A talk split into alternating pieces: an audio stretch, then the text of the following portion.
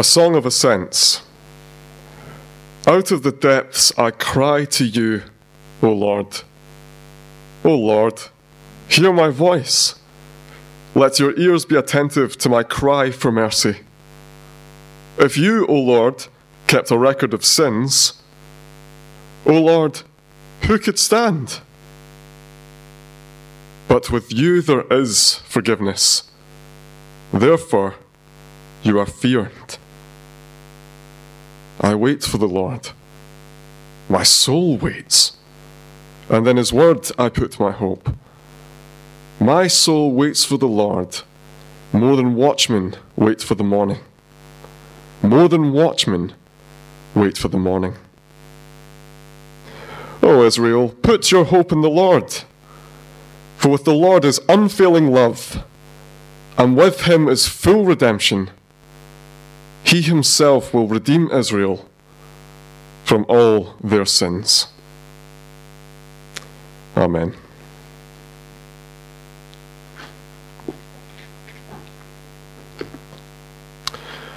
Now, I'm sure that many of us here this morning will have at some stage read the well known Tolkien novel entitled The Hobbit or seen the movie. And that, great. And if you haven't got round to reading it yet, then you really should because it's a great story. And there's a certain scene in that novel where Bilbo Baggins, Gandalf the Grey, and the band of dwarves are all in great need of encouragement to continue on with their daunting task of journeying up to the top of the lonely mountain. And so, in order to spur themselves on to complete the tumultuous task up ahead of them, Bilbo and his friends sing aloud to themselves of how wonderful it's going to be when they finally reach the peak of the mountain. Through the power of song, these Middle Earth adventurers were able to pull out of themselves what was necessary in order to continue with the dangerous task up ahead of them. Now, our psalm here this morning is one of a collection of songs that serve for a very similar purpose. Psalm 130 is one of these songs of ascent. You'll see that written at the top of the psalm there. And these songs of ascent were sung by pilgrims in order to encourage themselves to complete the task of traveling up to the highest point of Jerusalem. Now, there are 15 songs of ascent in total, and they are, are arranged into five groups of three songs. And one of the things that makes these songs so encouraging is that they each answer to a different matter of concern for God's people. Psalm 129, for instance, deals with difficult times that were brought about by someone else's wrongdoing. Psalm 131 deals with difficult times that were not brought about by any particular person. And then our psalm in the middle Psalm 130 deals with difficult times that were brought about by our own wrongdoing. Psalm 130 is about a pilgrim who has done something so heinous, so beyond the pale, that he now desperately worries that he's ruined his relationship with God forever. And so, this particular song of ascent is in our Bibles to be an encouragement for believers who feel like our troubled pilgrim. For those among us who feel like God's patience with them has now finally worn out due to some wrongdoing that they've committed. For those believers who will happily tell everybody else that God is always ready to forgive but deep down feel like that same principle doesn't apply to themselves because of something in particular that they've done.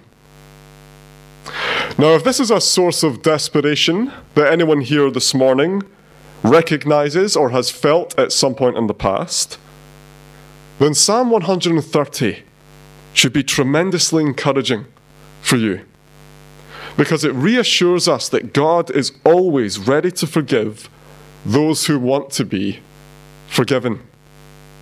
Now, that includes me, and that includes all of you also. So, our psalm this morning divides into four different parts, each consisting of two different verses. So, we're going to examine the first part, verses 1 and 2, under the heading The Psalmist Cries to the Lord. That's the psalmist cries to the Lord.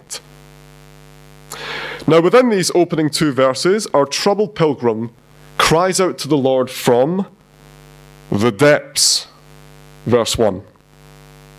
Now, these are not so much the depths of his own sadness and misery, nor are they the depths of poverty or physical illness, but rather these are in fact the depths of his own sin and guilt.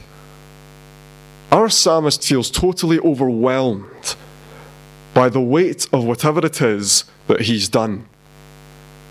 His guilt has totally consumed his entire being, so that now he cannot help but sink lower and lower, deeper and deeper into the dark and lonely depths of his own sin. And from these depths, our troubled pilgrim cries out to the Lord for mercy, verse 2.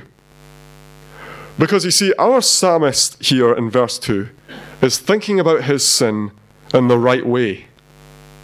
He fully accepts the seriousness of whatever offense he has caused, and he acknowledges that he alone is responsible for what he has done. So therefore, he knows that he is deserving of God's punishment for his offense, and therefore has no choice but to cry out to God for mercy. Now, isn't our pilgrim's attitude towards his own sin so starkly different from how people today will usually respond towards their own wrongdoing? You'll hear people today try to minimize the seriousness of their sin by saying, well, everybody makes mistakes. I'm not perfect. He's probably tired of being used as sermon analogies, but when Donald Trump was running for US president, he was once asked in an interview, Have you ever asked God for forgiveness? And he answered quite honestly, saying, I'm not sure I ever have. If I do something wrong, I just try and make it right. I don't bring God into that picture. Now, at one level, this might be quite amusing, but isn't that how most people today respond to their own sin? They try to make out that they can fix it themselves, or they try and minimize its significance. Some people will use phrases like, oh, well, I know I made mistakes, but I'll do better next time. Or sometimes they'll say things like, I know what I did was wrong, but I would never usually do that sort of thing. It's not really part of who I am. Or you'll sometimes hear people try and blame their wrongdoings on other people, on other factors. You'll hear people try to blame society for their own wrongdoings. Or they'll say things like, well, that other person over there provoked me into doing it. So it's really his fault. But our psalmist doesn't think that way at all. He knows that in sinning he has scorned the one and only holy God. He scorned him. And so, getting his act together a little bit, minimizing the seriousness of whatever he's done, or blaming other people and factors, isn't going to cut it. So instead, he cries out to God from the depths of his sin for mercy. He pleads with the Lord to show mercy for the sinful thing that he has done. He knows that God, the one whom he has terribly sinned against, is the only one who can deal with the problem of his own sinfulness. So, whilst in the depths of his sinfulness, he cries out to God for mercy. So that's our first point this morning. The psalmist cries to the Lord, verses 1 to 2. And so now we'll turn to that second section of our psalm, verses 3 to 4. And we'll look at this under the heading The Psalmist Contemplates the Lord. That's our second heading. The psalmist contemplates the Lord. And in particular, you see him contemplating the holiness of God in verse 3, using the rhetorical question If you, O Lord, kept a record of sins, O Lord, who could stand? Now, the idea here is that God has a perfect and holy standard for how human beings are to be and how human beings are to behave. And the sad truth is that nobody has lived up to that perfect standard. Nobody here has behaved as God wanted them to behave. So, therefore, that answer to our, our psalmist's verse 3 question is no one, no one could confidently stand before God with their head held high and say that they had kept God's commands fully. No one could do that.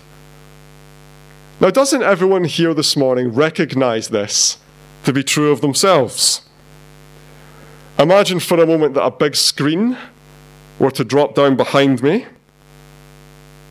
And using an overhead projector from the tech team up the back, someone were to project everything that you had thought over the last week onto that screen for everyone to see. Could you stand? I know that I couldn't stand. I think Sam Parkinson would never invite me back here to speak ever again. And let, us say it wasn't just everything you thought, but everything that you said under your breath when you thought no one was listening. Could you stand? I think if we're all honest with ourselves, we know deep down that the answer to that question is no. Now, friends, I know this isn't particularly pleasant to think about, and I certainly don't find it enjoyable to think about. But the Bible does hold the reality of our sin up to our faces for our benefit.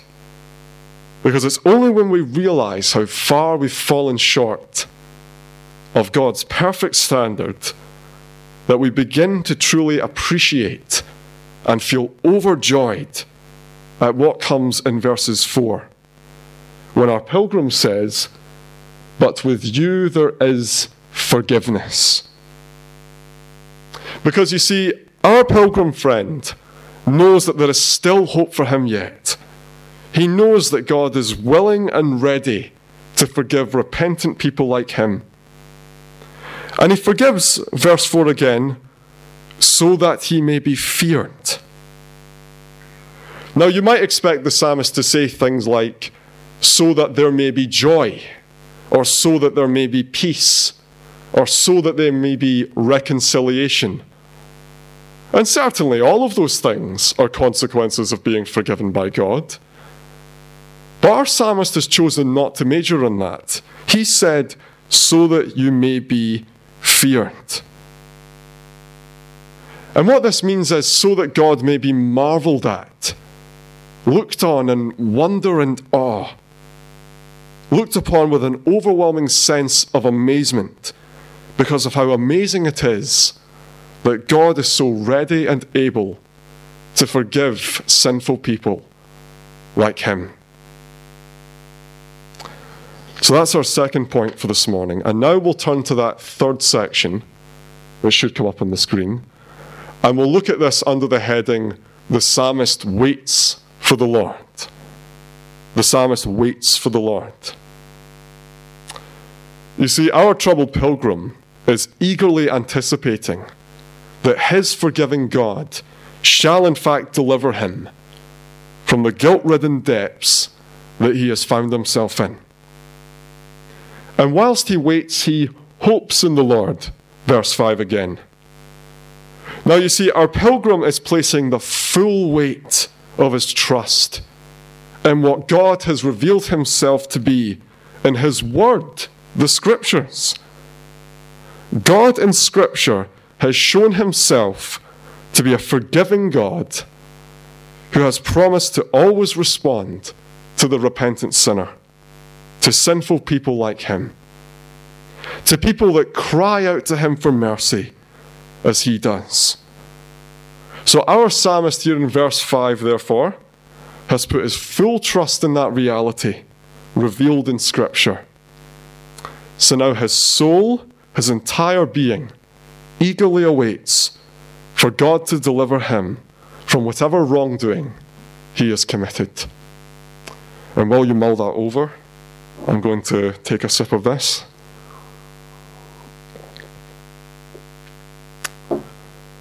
And he waits more than watchmen for the morning, verse 6. More than watchmen for the morning. Now, that repeated phrase, more than watchmen for the morning, it might not mean an awful lot to us here in the 21st century, but it did mean a lot to our psalmist's first readers.